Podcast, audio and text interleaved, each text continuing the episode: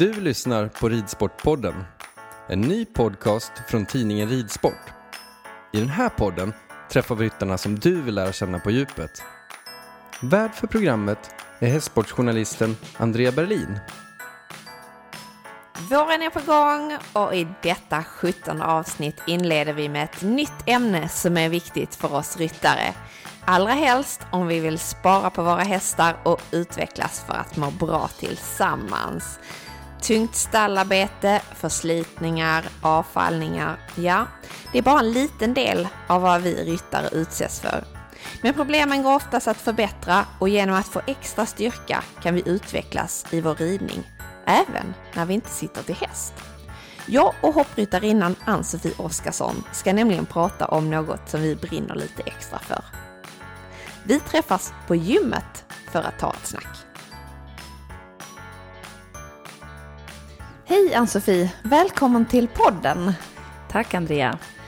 Eh, du och jag ska ju faktiskt prata om ett väldigt intressant ämne idag som eh, blir större och större inom ridsporten, nämligen ryttarträning.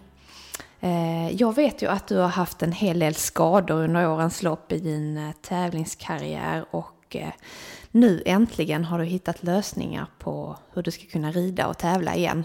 Och egentligen är du ju starkare än vad du någonsin har varit. Ja, precis. Jag har lärt mig mycket under resans gång. Ja. Men fick du, hur fick du upp ögonen för, för träningen från allra första början? Egentligen har jag varit intresserad av träning eh, väldigt länge. Men eh, det tog riktig fart efter jag bröt mitt ben ja. eh, 2009. Kan låta okomplicerat med ett benbrott, men det var ett väldigt komplicerat benbrott och det tog åtta månader för mig att komma tillbaka i sadeln. Och då fick jag också en medvetenhet om eh, vad kroppen tar stryk ja. av en sån skada. Och eh, så där eh, tog det fart och sen har det bara fortsatt. Ja. Hur, hur började du? Fick du någon hjälp i början när du ville stärka dig? Jo, men det fick jag. Man får ju redan på sjukhuset så får man ju, man ska ju börja träna redan dag ett efter första operationen liksom. Ja. Men eh, rehabträningen eh, inser man eh, ganska snart att det räcker liksom inte. Utan eh, efterhand som eh, man kunde släppa kryckor och lite så, så får man ju ta hjälp av eh, professionella personer och det är det som har, har hjälpt mig att, att komma tillbaka och ja, man får ju bakslag på vägen och eh, får veta att vissa saker kan man inte ändra på utan man får lära sig att leva med och hur man ska leva med det. Mm. Och idag har du en egen PT som har hjälpt dig hela vägen. Precis. Eh, och eh, hon eh, är ju enormt viktig för mig. Och vi tränar mellan två till tre dagar i veckan tillsammans och eh, sen försöker jag träna själv så ofta jag hinner. Men på vilket sätt har gymmet kunnat få dig tillbaka i sadeln? Jag ska inte säga att det är gymmet som har fått mig tillbaka till sadeln, utan eh, det har ju varit att eh, min vilja att rida igen mm. har ju tagit mig att försöka finna lösningar eh, till det. Och rida igen kanske är lite överdrivet, men att kunna rida bra och inte ha ont mm.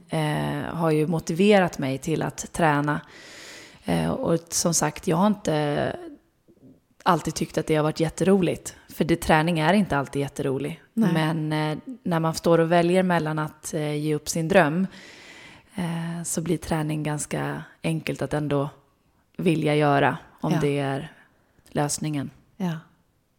Men sen är det ju de som inte har haft skador såklart. Och eh, vad tror du är viktigast eh, med träningen eh, för att komplettera sin ridning så att säga? Alltså träning överhuvudtaget. Eh, vi måste träna för att må bra. Mm. Och eh, jag tror att i, i grund och botten så ska man ju träna för sin egen hälsa. Ja. Att för ett långt liv utan smärtor och vara så stark som möjligt. Mm. Eh, och orka så mycket som möjligt. Mm. Så jag, det låter klyschigt, men jag tror att de flesta kommer till insikt förr eller senare att man måste på något sätt träna. Nu har ju kanske träningen kommit lite påtvingat på mig och på många andra som skadar sig. Men jag säger idag att jag ångrar inte att jag fått den introduktionen till träning. För att idag är det för mig, det är en sån rutin som inte vet jag, vem som helst som går upp på morgonen och äter frukost. Det är samma rutin för mig att gå och träna. Och vissa dagar är, är jag jättetrött och vill inget hellre än att bara ligga hemma. Men mm. det som får mig att gå dit då, det är för att jag vet att ligger jag hemma så kommer jag ha väldigt mycket ondare i kroppen dagen efter. Och då är det bara att gå dit. Ja, det är såklart stark motivation. väldigt stark. Men ridningen är ju faktiskt någonting som ger styrkor också. Vi ska ju inte klanka ner på ridningen på något sätt. För Absolut den ger ju oss eh, muskler, men väldigt enformiga rörelser. Um, och vad tror du egentligen en ryttare är starkast någonstans? vi blir ju väldigt starka. Insida lår, baksida lår, mm. eh, vader. Eh, vi ju, har ju stark bålstabilitet fast i sittande ställning. Ja. Och eh, det är just det du nämnde med enformigheten som sen blir tyvärr det vi får jobba med eh, på, på gymmet. Mm. Och det är ju att eh, enformigheten blir stelhet. Mm. Eh, som eh, till exempel just när vi sitter i sadeln hela tiden, som sätesmusklerna blir ju väldigt förkortade. Ja. Eh, även baksida lårmusklerna mm. är ganska korta på oss. Och ehm, ja, det gör oss stela. Och när vi är stela så rör vi inte oss så mycket som kroppen behöver och då föder det smärta. Ja. Så det blir en ond cirkel. Ja. Sen som ridning är jättebra, alltså träning, vi rör oss och så, men vi måste även röra hela kroppen. Så man kan ju säga det att som ryttare är man egentligen inte svag, utan man är orörlig. Ja, det, ja. det blir ju så av alla dessa timmar i en position. Ja, precis. I den högsta ryttareliten har ju träningen kommit in mer och mer och många går upp tidigt på morgonen eh, och prioriterar det här med att gå till gymmet istället för att vara uppe sena kvällar. Och vad tror du egentligen har gjort att många av de större ryttarna tänker annorlunda idag? Hoppningen, eh, eller hela sporten har ju utvecklats enormt och mm. idag så finns det så många bra hästar och ryttare och jag tror att eh, de måste börja vända på varenda liten sten för att bli så bra som möjligt. Och då, eh, då vinner du ju faktiskt över den personen som går och lägger sig lite sent om du istället går upp och tränar lite grann och blir bättre på någonting. Mm. Så eh, det, det, det är jätteroligt att det har blivit så, men också naturligt tror jag i dagens läge med hästar och ryttare mm. i världsklass. Tror du man rider mindre eller färre hästar och träna mer själv? Eller? Eh, jag tror att den yttersta världseliten inte rider jättemånga hästar om dagen. Nej. Utan eh, de rider sina topphästar. Eh, och eh, verkligen lägger ner all tid på dem. Och sen då många av ett par som jag i alla fall har kunnat studera lite närmre, de tränar mycket fysiskt. Mm. Det är för stor risk helt enkelt kanske att sätta sig på unghästar och riskera att falla av och få sådana här skador som kan bli hur långvariga som helst. Ja, helt rätt. Och eh, det är ju, jag tror att, jag ska inte säga, för jag, jag känner absolut inte alla, men eh, det är nog väldigt få av världseliten som, som sitter och rider unghästar eller problemhästar, utan eh, det finns annan personal till det. Mm. Men hur ska man göra eh, om man inte är den där eh, proffsryttaren som... Eh, utan man måste ju rida alla typer av hästar. Ja, det, den, det man kan göra det är ju att, att vara så kroppsligt förberedd för de påfrestningar som kan komma upp. Och det är ja. ju... Att ramla av är ju en vardag ja. för oss som jobbar med hästar. Eller att göra tunga lyft i stallet eller man leder ut någon häst i hagen som sliter sig och man ramlar omkull. Eller, det, är, det är ju massa sådana saker som kan hända. Men är man då vältränad, alltså, så tar man ju de smällarna mycket bättre mm. än om man inte är det. Mm. Men hur ska man egentligen tänka när man eh, prioriterar sin tid? För det är många som, som eh, är intresserade av att träna eller liksom säger det. Ja, men jag ska göra det, men jag, jag hinner inte. Hur tycker du man kan göra då för att lägga upp sin tid? Ja, det är ju faktiskt så att eh, jag känner igen mig mycket i det du säger. Därför ja. att jag, jag resonerade så en gång i tiden också. Mm. Men det är ju lite så här att um, man måste prioritera sin egen hälsa. Och jag vet att det är svårt att, eh, att motivera kanske yngre ryttare att, att prioritera sin egen hälsa. För det enda de prioriterar det är att tävla och att deras hästar ska må bra. Men det är ju så här att mår inte de bra i slutändan så blir det ingen tävling i alla fall. Nej. Och eh, det är samma sak för dem om vi bara tittar på junior young rider-sidan. Det är så otroligt mycket bra hästar och ryttare idag. Så ska man slå sig in i landslag så måste man verkligen vara sitt bästa jag. Och det innefattar att vara vältränad och förberedd. Så att ehm, jag, jag tror att man måste försöka finna tid. Man får prioritera bort någonting annat till exempel. Och det kan vara att man gör ett upplägg under en vecka där man bestämmer att min häst får vila den här dagen. För att jag ska träna min egen kropp för att bli en bättre ryttare på min häst. Det är minst lika viktigt som att hästen ska tränas. Men hästen kan du ju planera att träna dagen efter istället. Ja, precis. Hur brukar du själv göra? Tränar du på morgonen eller? För mig funkar det att träna på morgonen. Jag är väldigt morgonpigg. Så att jag är ofta på gymmet halv sju, sju på morgonen. Ja. Och det passar mig bra för att jag blir väldigt pigg och får mycket endorfiner efter träning. Vilket gör att jag kan hålla igång dagen på ett helt annat sätt. Jag jobbar väldigt mycket också, väldigt långa dagar, sena kvällar. Ja. Så att jag säger det att träningen hjälper mig att vara en bättre tränare i min tränarroll och att vara en bättre ryttare på mina hästar. Men hur många gånger i veckan och hur många pass ska man egentligen börja med? För det är ju, det är ju lätt att bara säga jag ska starta och så rivstartar man och sen eh, ja, går det några veckor och sen känner man sig helt slutkörd. Jag tror att det är viktigt just det ordet du nämner, rivstart där. Det är, det, det, är det vanligaste felet alla gör. Ja. Att eh, man går ut, till exempel någon säger att de ska ut och springa och så istället för att kanske pröva springa en, två kilometer så prövar de att springa så länge man bara kan. Och grejen är att vi hästmänniskor är ju väldigt envisa och tuffa så då ger man sig inte förrän man har, håller på att trilla ihop. Och Nej. då förstår jag också att man inte vill träna någonsin mer för när man vaknar dagen efter så kan man inte gå.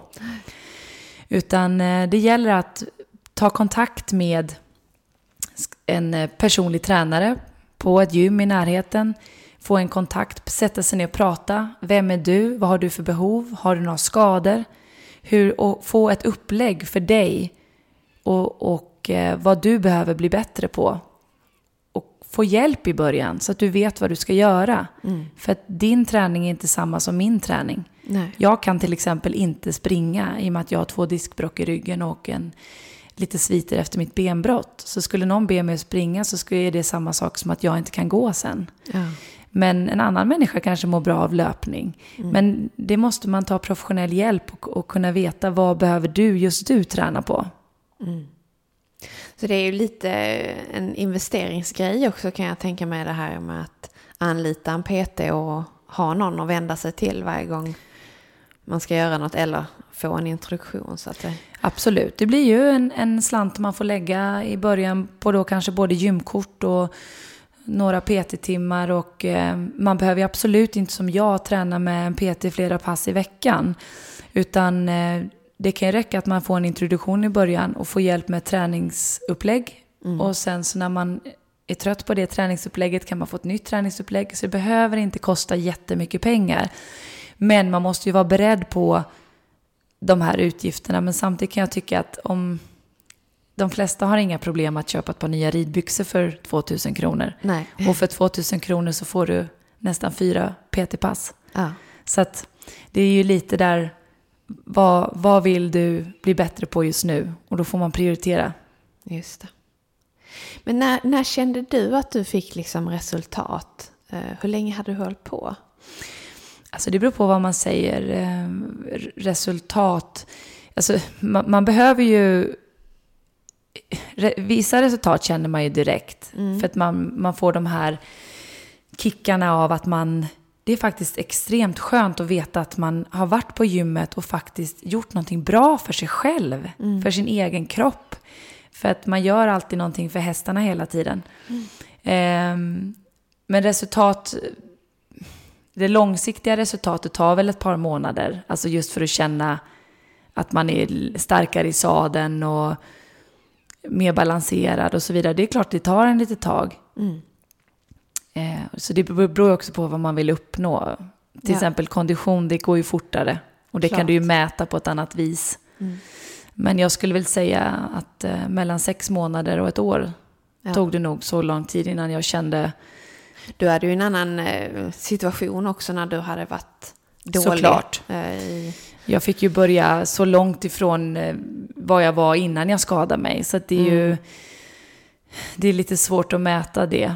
Men eh, om vi pratar träning överlag, när man börjar göra någonting nytt så tar det nog ett tag innan man eh, kommer in i det på ett sätt som man känner att det verkligen, nu händer det grejer. Mm. Men man får, man får vänta lite. Men om man har viljan, eh, hur kommer man sen vidare tycker du för att hitta den där hållbara vardagen? Mm, Det är också det du sa, att man får inte gå ut för hårt och ha för höga mål. Man kan Mm. inte sätta upp att åh, jag ska träna fyra dagar i veckan. Och, för det, det, det finns inte tid för det Nej. till en början. Utan om man kan få in ett träningspass i veckan Och börja där. och börja där. Eh, och sen kommer man själv känna att, att det är roligt. Att det är och man vill roligt. fortsätta. Ja. Och då kanske man utökar till två pass. Och jag tror inte att jag tror inte man behöver träna så mycket mer än två pass i veckan om, man, om det inte är något specifikt du verkligen, verkligen vill uppnå. Eh, Alltså om, om det är viktnedgång eller om det är någon speciell muskelgrupp du vill förbättra. Då tror jag att en allsidig träning två dagar i veckan, det räcker långt. ja. Bara man fullföljer. Så att Fullföljer. Ja. Och jag tror också det är viktigt att det är det här med rutiner. Jag har vissa gånger när jag har bestämt att jag ska träna och verkligen, verkligen inte vill, så går jag till gymmet ändå. Jag kanske inte gör det jag skulle gjort exakt, för att jag, jag kanske inte orkar eller mår bra. Men jag har gått dit och jag gör någonting. Och är där och sen går jag hem. Det, det är ingen, inget misslyckande. Nej. För att jag behöll min rutin och jag försökte. Alla dagar går det inte. Nej. Gud, här, vi har ju dåliga dagar alla människor. Men det är just Ja, och det är väl som med hästarna när man sitter upp och känner att nej, men, han är lite trött idag. Vi Ja. får ta ett lugnare pass och att Precis, man gör detsamma själv. exakt. Ehm, så att jag tror att det kan man bara försöka hålla rutinerna. eh, och inte känna det som ett misslyckande bara för att man inte kör exakt det träningspasset som var tänkt.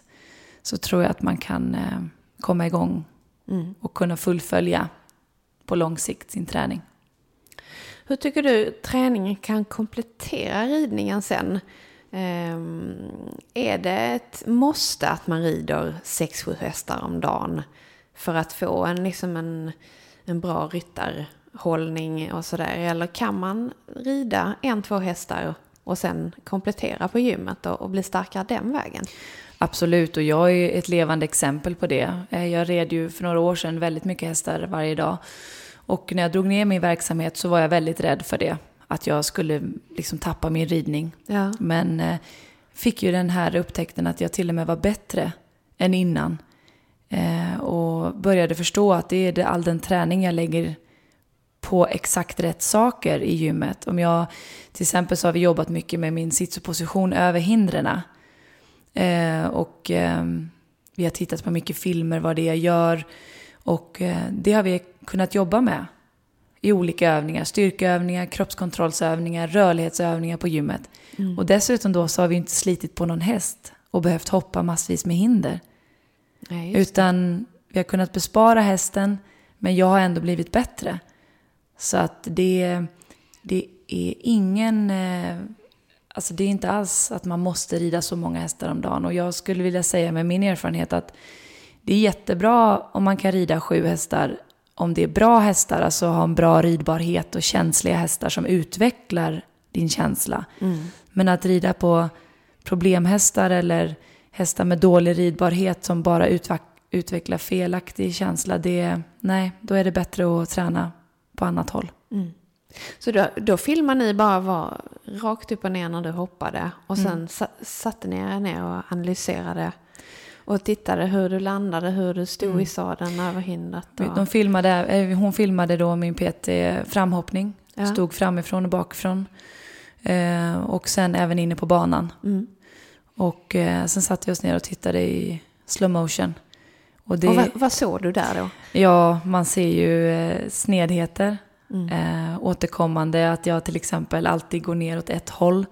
Eh, när man eh, ja, följer med över hindret till exempel. Ja.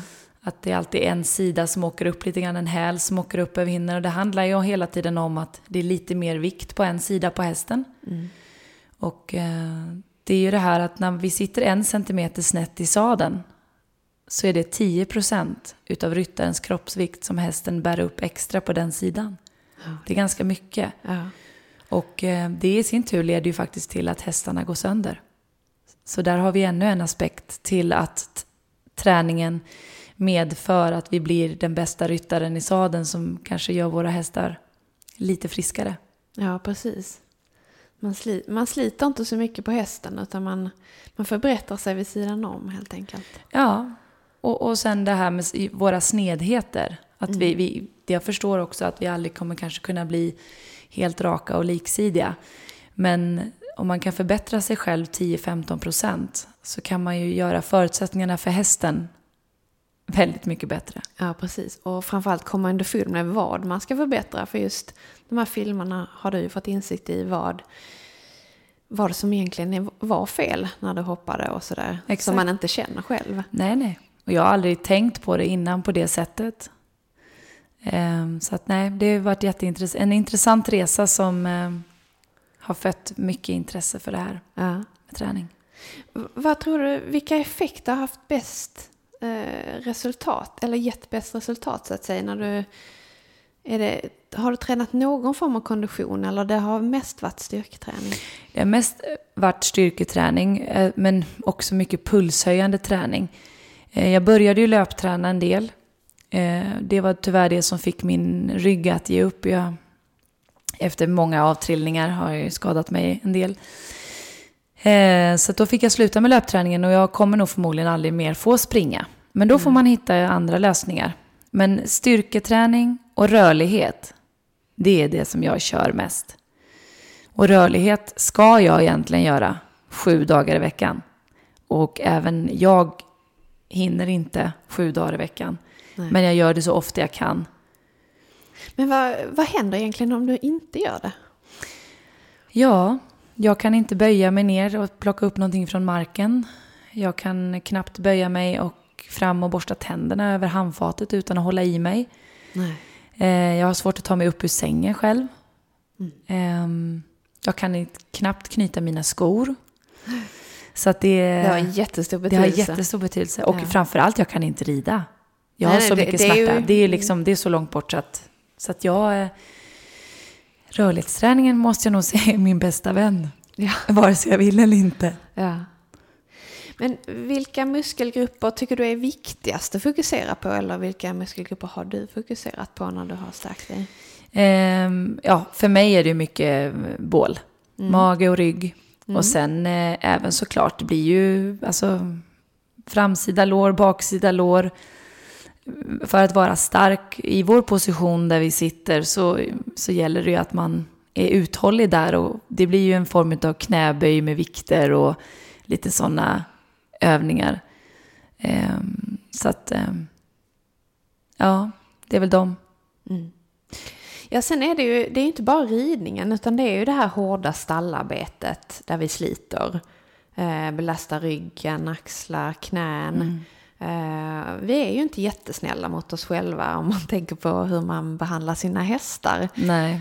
Ehm, är det något i det vanliga stallarbetet tycker du som man kan förändra eller underlätta? Jag tror att nummer ett är det bara viktigt att man använder sig av så bra hjälpmedel som möjligt. Alltså Ja. de som finns att tillgå på marknaden. Att man, att man tänker före man gör saker. Eh, och sen, jag kan bara gå till mig själv, man är ofta stressad, man vill hellre gå en gång istället för två. Man bär hellre två fodersäckar som väger 20 kilo styck än att gå två gånger. Och det är Ja. kanske inte jättebra liksom. Ehm, och sen är det det här att försöka jobba med båda sidor. Det är vi nog jättedåliga på.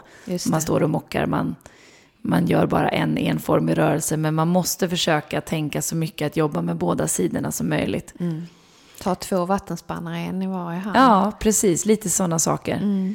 Ehm, och jag vet att det är lättare sagt än gjort, men det, det ja, jag tror att de som, som har krämpor i kroppen, de förstår nog lite vad jag pratar om och varför man ska tänka så. Ja, och reparera saker kanske som, som måste repareras. Jag, kan, jag ser det framför mig, det här med när man lyfter upp eh, tunga lemmar på, på lastbilen som inte har någon fjäder och Ja, visst. Som belastar ryggen jätte, jättemycket. Precis, och sen så be om, be om hjälp. Det tror jag när vi ridfolk är ganska dåliga på också. Man ska klara allting själv liksom. Ja. Ehm, Så just det där med lastbilslämmen, det är nog en bra grej att kanske be någon hjälpa till att lyfta lite. Ja. Men precis som att säga det är jätteviktigt att träna så måste man ju träna rätt. Ehm, vilka är dina bästa tips för att eh, komma igång på rätt sätt? Ja, det är ju just det återigen att, att få en kontakt med en professionell person som kan analysera dig och vad du behöver träna på. Eh, så att du får de, dina behov uppfyllda. Eh, det kan ju vara, jag, menar, som, jag är en väldigt lång person. Jag behöver träna på, jag, ofta långa personer har ju lite svårare med till exempel sits och position över hinder. Och då kanske man behöver jobba med bålstabilitet lite mer än om man är en liten person som kanske inte väger så mycket. Man kanske måste bli lite starkare. Där man måste komma till någon som kan, kan se vad just du behöver för att bli bättre inom din sport eller ditt yrke. Så att, ja, ja, det är att ta hjälp. Inte bara på måfå gå ut och börja springa. För att alla människor är inte skapta för att springa. Nej. Och det är också det att har man, är man till exempel lite för tung så ska man definitivt inte börja med att springa. För det är otroligt slitsamt. Ja. Och det är samma där, vet du inte hur du ska bygga upp en löpträning långsamt och successivt så, så bryter du bara ner kroppen. Så ta hjälp utav, av till exempel en personlig tränare som kan ge, som kan ge dig råd. Jag tänkte på det att alla bor ju inte sådär jättecentralt och kanske har gym i närheten. Har du haft övningar som du har gjort bara hemma? Ehm, Absolut. Liksom, mm, kanske om man har matta och lite små grejer hemma som man kan... Det finns massvis med saker man kan göra. Ja. Och det är samma där, där tror jag bara att, att man likadant där, man måste ta sig den där en eller två gångerna in till där det kanske finns ett gym med, med någon person som kan hjälpa en med några få övningar. Om man nu vill jobba, jobba mycket hemifrån. För det finns massvis man kan göra, bara man vet hur man ska göra. Och det är inte så kostsamt med de här små redskapen heller. Men Nej. med någon boll eller med några vikter. Eller det, finns, det finns mycket man kan hitta på. Ja. För det är ju ett vanligt problem det här att att eh, man tycker att gymmen är ett, det är ett obehagligt ställe på något vis att gå till för att man känner sig förvirrad och uttittad eller man kanske är ur form. Ehm, men det är ju inte ett ställe egentligen som, som man ska visa upp sig på utan det är ju ett ställe där man ska gå för att förbättras. Eh, hur tycker du man ska tänka för att man ska växa in i, i eh, miljön och, och trivas? Framförallt fråga sig själv varför man vill träna. Eh, Jag tror att vi alla har, om vi har varit på ett gym någon gång så ser man ju faktiskt en del personer som är där som inte tränar. Utan de gör just det du säger, de är där för att se snygga ut och visa upp sig. Ja. Och eh, vi andra som går dit, vi är ju faktiskt där för att bli bättre på någonting. Ja. Och vi investerar i vår egen hälsa. Eller för att bli vår, bästa möjliga ryttare på våran häst som vi älskar. Att påminna sig om varför vi går dit. Eh, och jag möts ju ofta av med frågor att folk säger att ja, vi vill gärna träna men vi vet inte vad vi ska göra så jag går på bandet eller springer på bandet. Eh, och därmed då så understryker jag att kan man få ett litet träningsprogram med ett visst antal övningar som man kanske har fått köra en gång med en personlig tränare som visar hur de ska gå till och du har ditt papper där det står utförligt hur du ska göra. Då känner man sig trygg med det. Mm. Och kan då göra sina övningar i lugn och ro och behöver inte fokusera på Gud ser någon mig nu, oj tänk om jag gör fel. Utan, eh, och sen växer man in i det. Det är klart det kommer vara otäckt i början. Det är som vad man än kommer i för, för nytt forum. Men eh, så att nej, det är bara att, eh, att ha den här, de här övningarna med sig och växa in i, i tryggheten. Ja. Och när man väl har börjat så, så gäller det ju också att hålla motivationen uppe, höll jag på sig. Det gäller ju allt man gör. Eh, för att det ska vara roligt. Eh, var kan man hitta sin inspiration, tycker du? Om jag bara går till mig själv så eh, inspirationen för mig det är ju när man ser till exempel och tittar på världscuphoppningarna och ser de här fantastiska ryttarna och hästarna. Att eh, man måste se sin målbild. Varför, varför tränar jag? Mm. Och eh, självklart tränar inte jag bara för att, eh, att kunna bli så bra som möjligt på hästryggen, utan jag tränar ju också för att faktiskt få ett långt och hälsosamt liv. Mm. Och jag kan tänka mig att de här yngre ryttarna som, ja, de har svårt att hinna med, de har mycket skola och de tar hand om sina hästar jätte, jättebra och de älskar sina hästar. De måste nog hitta motivationen i att de kan vara ännu bättre på sina älskade hästar om de tränar. Så deras hästar får bra förutsättningar för att göra ett så bra jobb som möjligt. Måste, Man måste nog lägga det lite på att deras hästar får, får det bättre om de tränar. Mm. Eh, men, eh, och sen bara försöka hålla den här eh, rutinen så gott det går. Och vissa dagar går det inte. Och så är det bara. Alla människor är mänskliga. Ja. Men som med alla sporter så är det ju risk att man kan vända på det också. Att, att man tränar för mycket. Eh, att det blir negativt. Eh, vi är ju ganska aktiva som ryttare redan. Kan man bli för trött, tycker du? Jag vet inte när, alltså jag skulle säga, alltså det är ju en av anledningarna till varför jag tränar också, för att man blir så mycket piggare och orkar mer. Sen så tror jag inte att i början då när man, eller i början då pratar vi kanske första halvåret när man ska komma igång med sin träning kontinuerligt, då kanske man inte kan räkna med att man dels kan köra ett stenhårt pass och rida sex hästar efteråt. Det kanske kroppen inte orkar. Och då måste man prioritera där igen att två av de här sex hästarna eller tre av de här sex hästarna kanske just den dagen kan få en, en lugn stund i hagen och kanske gå i en skittmaskin eller gå på en promenad. Mm så att självklart kan man inte göra allt samtidigt.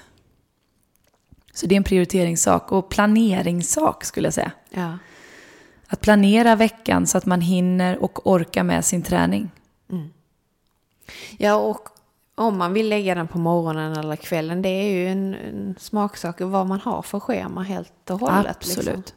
Jag kan säga varför jag inte tränar på kvällen. Det är för att jag blir så pigg. Så att jag Ja, kan okej. inte somna. Nej. Och då får jag ingen sömn och då så är det jättejobbigt att försöka jobba sen 14 timmar nästa dag. Så att därför så har jag valt att träna på morgonen. Och där är man jätteolika. Ja, men visst är det så. Jag tycker själv det är så att jag är väldigt morgontrött. Men det är ju som du säger att träningen ger energi. Så även om man är väldigt trött när man går dit så är man piggare när man går därifrån. Precis. Och, och det är ju svårt att kunna tänka sig i början. Att, man, att det kan liksom vara på det hållet. Men eh, det kan ju vara väldigt positivt också. Och sen så är det många som frågar mig också, så säger de ja men det, det måste vara väldigt kostsamt att, eh, att träna på det viset du gör och så vidare. Och det är självklart att det kostar, men jag kan inte hitta någon anledning att inte investera i min egen hälsa. Nej. Det kan ju inte finnas någonting som är viktigare. Nej. Nej, och som ryttare så är man ju, man är ju väldigt medveten om att investera i en bra tränare till sin häst. Eh, och att den ska bli så perfekt som möjligt. Och jag kan säga, jag ser ju väldigt mycket elever varje vecka. Jag har mycket träningar över hela Sverige. Och eh, jag ser behovet Ja. utav träning. ja. Och det skulle hjälpa dem så otroligt mycket att kunna komma framåt. Många har inte möjlighet att byta hästar. Nej. Utan de får jobba med det materialet de har. På grund av ekonomiska skäl. Men det finns fortfarande så mycket att utveckla med ryttarträningen. För att de ska kunna utvecklas som ekipage. Är det någon speciell ålderskategori du tänker på då? Eller det är... Alltså det nej jag tänker, jag tänker egentligen generellt. Alltså ungdomar. Mm. Även, alltså nej generellt skulle jag säga. Att eh, det är ju för de flesta är det att man får jobba med det materialet man har. Man kan inte köpa nya hästar eller köpa färdiga jättedyra hästar. Men det finns väldigt mycket man kan förbättra. Mm.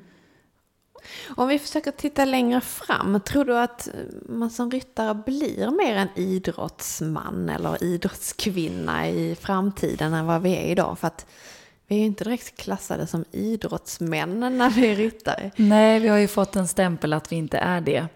Eh, jag hoppas det. Eh, som du nämnde själv så har, du ju sett ett, mönster att det är mer träning i eliten.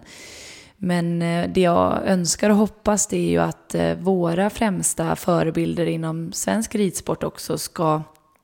Det är säkert många som tränar men att man kanske vågar ja, tala om det lite mer hur man prioriterar. Så att eh, det är ju de, de yngre ryttarna gör ju som de stora förebilderna. Mm, så att det är ju det, är det är de som förebilderna som måste, som någonstans måste ändra det här tänket lite grann. Ja. Ehm, så jag hoppas verkligen det. Ja. Tror du ridsporten kommer få bort den här, eh, om man får säga, osynda stämpeln som, som, eh, som den har egentligen i framtiden? Det tror jag faktiskt. Mm. Jag, jag, jag, tror inte att man... Eh, alltså sporten utvecklas hela tiden. Mm. Det är bara att titta på hur saker och ting fungerade för 15 år sedan och hur de fungerar idag. Um, så det, det tror jag faktiskt. Men uh, inom hur många år, det vågar jag inte svara på. Nej, målsättningen blir liksom högre och högre på... Ja, hästarna blir bättre och bättre och ryttarna blir bättre och bättre. Och mm många fler yngre ryttare som får möjligheter till bättre hästar och ja, så att eh, det kommer, jag tror inte man kommer kunna lyckas i framtiden om man inte har en bra fysik. Nej. Faktiskt. Vad är egentligen rimligt att man sätter upp för mål eh, när det gäller både träningen eller rehab eller bara för att förbättra sin hälsa? Det måste vara mål till en början som är möjliga att uppnå. Mm. Man har ju alla, tror jag, vi har vandrat den här vägen där man är jättepeppad och så säger man att man ska göra ett visst antal träningspass en vecka. Och så hinner man bara göra två så känns det som ett misslyckande. Jag tror att man måste börja och hellre eh, ta i i underkant. Mm. Så att du råkar, du har bestämt att du ska göra ett träningspass per vecka men såg att du hann med två. Mm. Um, det tror jag är viktigt. Att inte sätta för höga mål utan försöka komma igång. Och sen stegra Och sen efterhand. stegra efterhand vad som är möjligt. Alla har vi olika möjligheter i livet med familj och barn och ja, andra saker som kanske gör att man inte kan träna flera dagar i veckan. Men man kan säkert prioritera bort någonting. Man kanske kan prioritera bort någonting som, som är mindre viktigt helt enkelt. Ja. Nej, men sen blev det också roligare att hålla på med sin träning när man känner det, att man får de där, ja, men lite mer resultat för varje vecka eller varje månad som går. Jag orkar lite mer, jag, jag blir lite starkare och sen kan man bygga upp målen efter det. Och sen min största kick tror jag var när jag kände, det var någon, någon tävling jag var på och jag kände när jag satt i sadeln hur stark jag kände mig. Ja så stark och balanserad. Och det fick mig att, bara de, den glädjen och känslan, bara det får mig att prestera ännu bättre när jag kom in på banan. Bara för att jag kände mig så stark. Det, och det blir ju ett mentalt övertag också. Mm. Någonstans. Mm. Att, att man känner sig förberedd. Precis. Um, Ja, och man, man behöver inte fokusera på det här att oj, jag orkar inte eller oj, jag har ont i axeln nu. Nej. Eller, man kan fokusera mer på sin häst kanske. Ja, absolut. Mm. Håller med. Ja. Det har varit jätteintressant att prata med dig Ann-Sofia om träning och eh, jag eh, önskar dig stort lycka till nu med fortsatta träningen och hästarna och allting. Tack så mycket. Och sen får vi väl eh, önska lycka till också till alla som lyssnar och, och ska börja träna eller fortsätta träna. Det hoppas jag. Att ni börjar träna och att eh, framförallt träna för att få ett hälsosamt liv. Ja. Mm. Tack så mycket. Tack. Vi vill jättegärna veta vem du vill att vi ska träffa nästa gång och vad vi ska prata om. Maila till oss på podden snabela tidningenridsport.se Programmet producerades av Lavaletto. Tidningen Ridsport. Allt du behöver veta om sport, avel och nyheter. Prenumerera du också.